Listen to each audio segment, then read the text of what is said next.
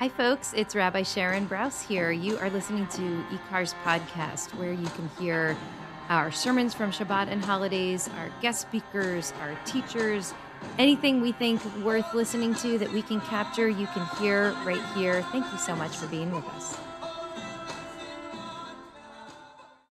Rabbi Panitz and I did not coordinate today. And yet, he and I are both inspired by the confluence of events when Dr. King's birthday weekend coincides with Parshat Beshalach. I, I love when this happens. It's not every year, but it does happen with some frequency because the narrative of our ancestors finally emerging from the long, dark night of captivity and crossing the sea into the dawn of their liberation is so pregnant with meaning for our time. And Dr. King was not about to let us forget it. For him, this was no bedtime story. It wasn't even meant to be descriptive, it was meant to be prescriptive. It wasn't past, it was very much about the present. And we know that Dr. King loved this story because he spoke about it all the time. One of my favorite sermons of his is the one that Rabbi Panitz cited earlier, the one that he delivered for the first time two years after Brown v. Board of Ed, 1954. It's called The Death of Evil Upon the Seashore. And he iterated on that sermon many times over the course of the next many years. He proclaimed that when the Israelites witnessed the bodies of the Egyptians washed up against the shore, they knew that it meant that evil in the form of injustice and exploitation cannot survive. There is a Red Sea in history, he said, that ultimately comes to carry the forces of goodness to victory. And that same Red Sea closes in to bring doom and destruction to the forces of evil. This is the very heart of my theology, as many of you know. This is the fuel of my spiritual life and my political commitments. This is the heart of our communal work to build a more just city and nation and world. And you know, we could talk together on this Shabbat, this sacred weekend, when we celebrate the life and legacy of Dr. King, about Dr. King's great dream, the great dream in which his children and all of our children are judged by the content of their character and not the color of their skin. We could pay homage to Dr. King's dream of a world which he very much believed we could achieve, a dream that has fueled and inspired social movements, not only here in this country, but around the world. But today is my son's bar mitzvah. And I am afraid that Levi, along with all of our kids, is growing up in a world in which we flatten our Torah and we defang our heroes, taking the firepower out of their words precisely when we need them the most. A world in which rabbis and pastors quote from Torah while denigrating the image of God every day by supporting policies that are absolutely contemptuous of their fellow human beings. A world in which public officials invoke Dr. King's name and Representative John Lewis's heroism while supporting the very agendas that counteract and undermine everything that those great men fought for. So on this Shabbat, I beg us to move beyond the platitudes, to move beyond the performative celebration of Dr. King and to engage him and his legacy for what they truly were, which I believe our world needs desperately today. Dr. King was a pastor and a public theologian, a father, a husband, and a son who was willing to stare into the eyes of political leadership and power brokers and name moral failure when he saw it. In July of 1963, a journalist sat down with Dr. King and asked him if he believed that major civil rights legislation would pass in the United States. And this is what Dr. King said I think the tragedy is that we have a Congress with a Senate that has a minority of misguided senators who will use the filibuster to keep the majority of people from even voting. They don't want the majority of people to vote because they know that they do not represent the majority of the American people. That was 1963.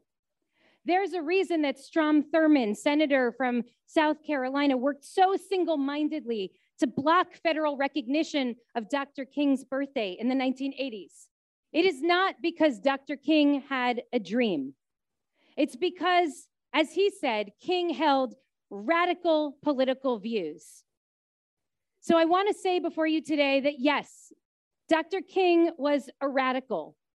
If radical means believing that all people living in this, the wealthiest nation in the world, deserve to have enough food to feed their children. If radical means articulating without apology the threats that face America, our addiction to violence, poverty, and racism. A radical like Dr. King would have been furious reading about Kroger supermarkets this past week, that massive food chain that has brought in record profits these past two years, whose workers struggle to make enough money to pay for rent and their groceries, what Levi would argue are absolute essentials, things that we cannot live without. Journalists this week found that 14% of full time Kroger workers are currently homeless or have been homeless in the past year. Dr. King would not have stood for that. It is criminal to have people working a full time job getting part time income, he would say. Dr. King was a radical. If radical means building multi faith and multiracial coalitions, fusion movements to end unjust forever wars and to propel economic reforms. Do you know what Dr. King's final sermon was called? Why America May Go to Hell. I want you to take notes that Dr. King was not telling America to go to hell. He was warning us that without radical action, that is precisely where we were heading. That's the sermon that Dr. King was busy writing in room 306 of the Lorraine Motel in Memphis. That's what he was holding in his heart as he worried for the sanitation workers and their families, as his heart ached over the ongoing war in Vietnam, as he witnessed Black Americans perishing on a lonely island of poverty in the midst of a vast ocean of material prosperity, as he said. We know this. We know this was the sermon he was planning to deliver that Sunday because he called his mother that afternoon and he shared the title of his upcoming sermon with her. Moments later, Dr. King stepped out onto the balcony and was murdered. Why America may go to hell. In that sermon, Dr. King planned to warn his church America is going to hell if we don't use her vast resources to end poverty and make it possible for all of God's children to have the basic necessities of life. Pretty radical thinking, right?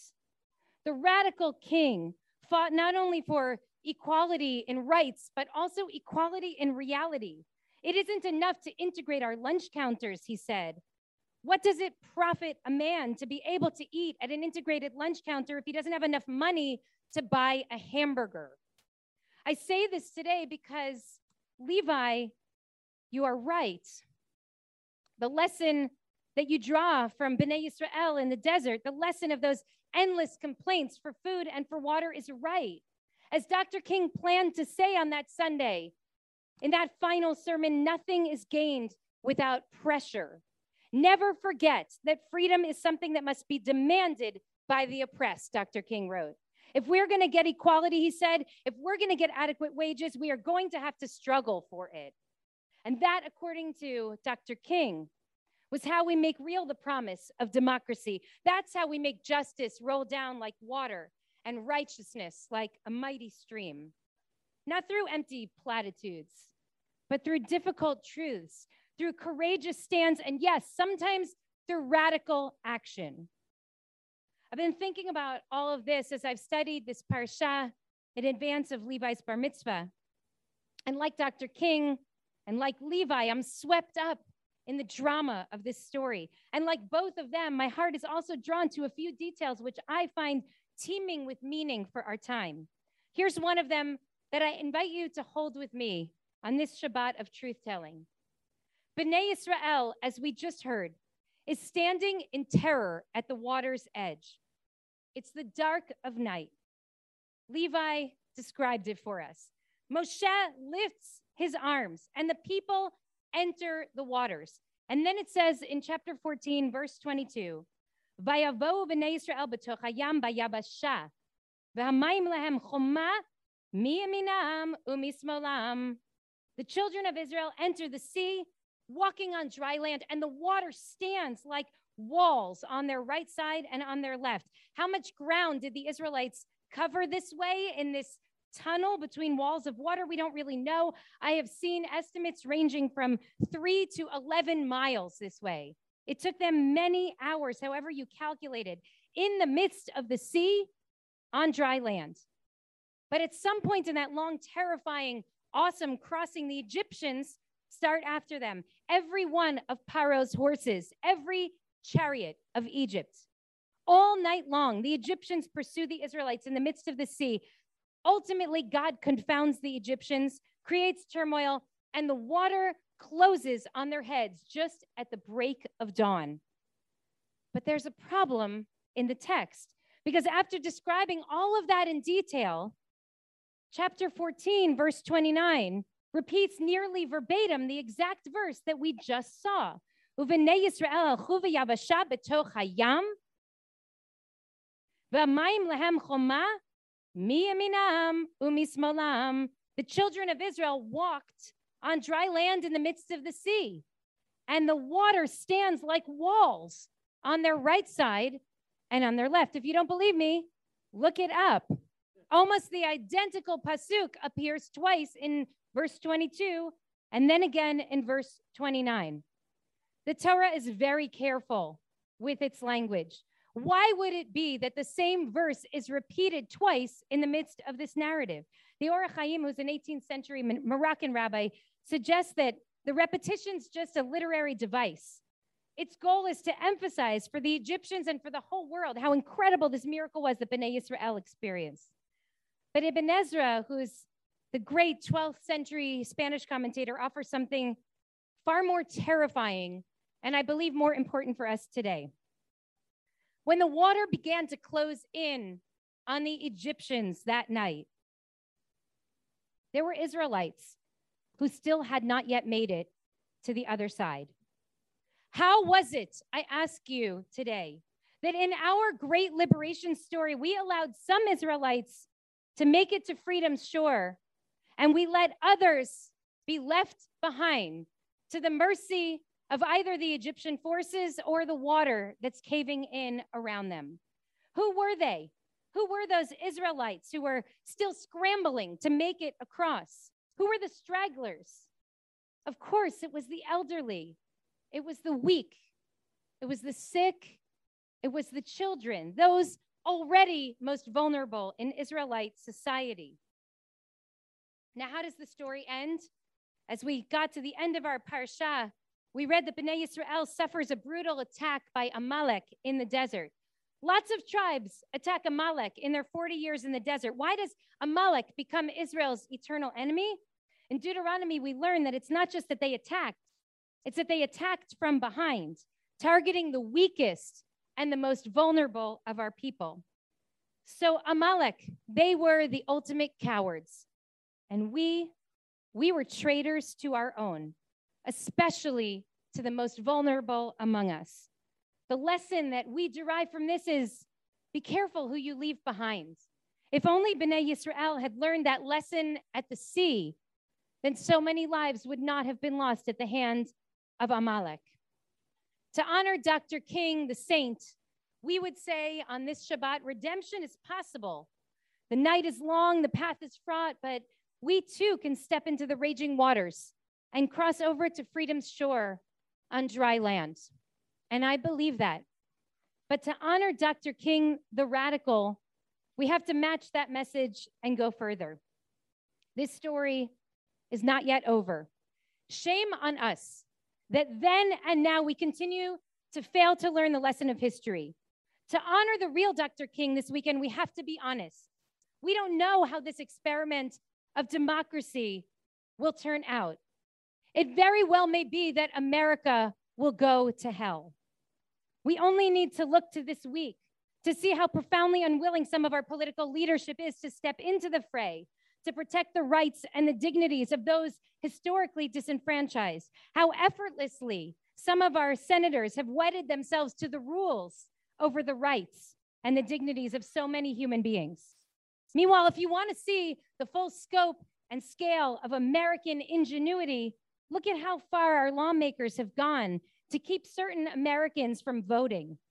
Poll taxes, grandfather clauses, the threat of bloodshed, beatings, mob violence, gerrymandering, literacy tests, and brilliantly, felony convictions crafted intentionally to disenfranchise Black voters. When the Supreme Court gutted the Voting Rights Act in 2013, they claimed that all of this was in our past. Presumably, that chapter of history had been closed.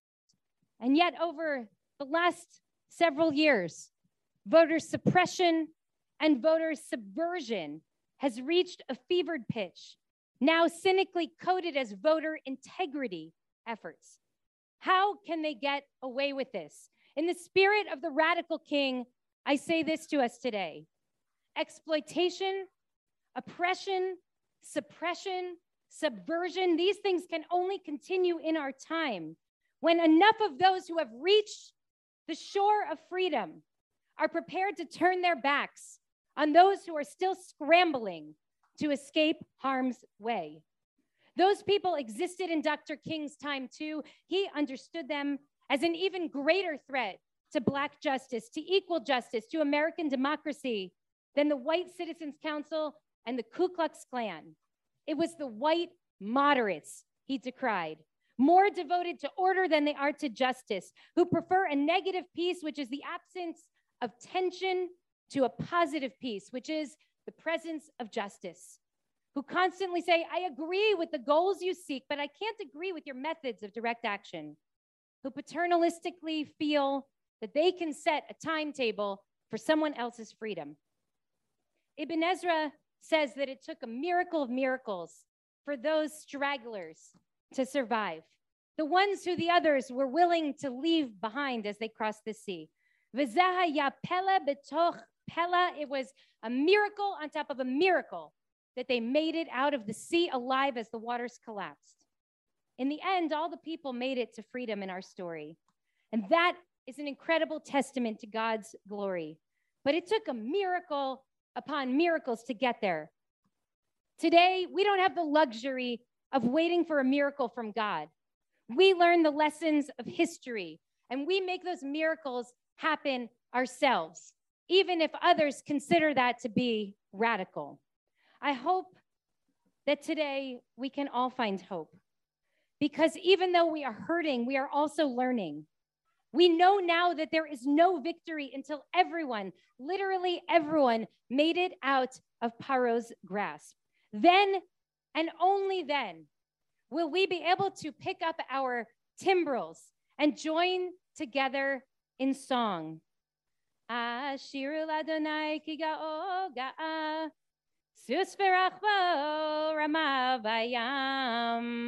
Only then will we be able to sing a song of praise. For oppression and evil have finally drowned in the sea, and justice, true justice, is born. Shabbat Shalom. Hi, it's Mayim Bialik actor, neuroscientist, IKAR member, and lover of all things Jewish. Do you like what you're listening to? Please consider donating to IKAR so that we can continue creating more podcasts and fulfilling our mission of harnessing untapped energy in the Jewish community to reanimate Jewish life, embody moral courage, nurture the spirit, and work to decipher what it means to be a human being in the world today. Why don't you visit our website at ikar-la.org and give today?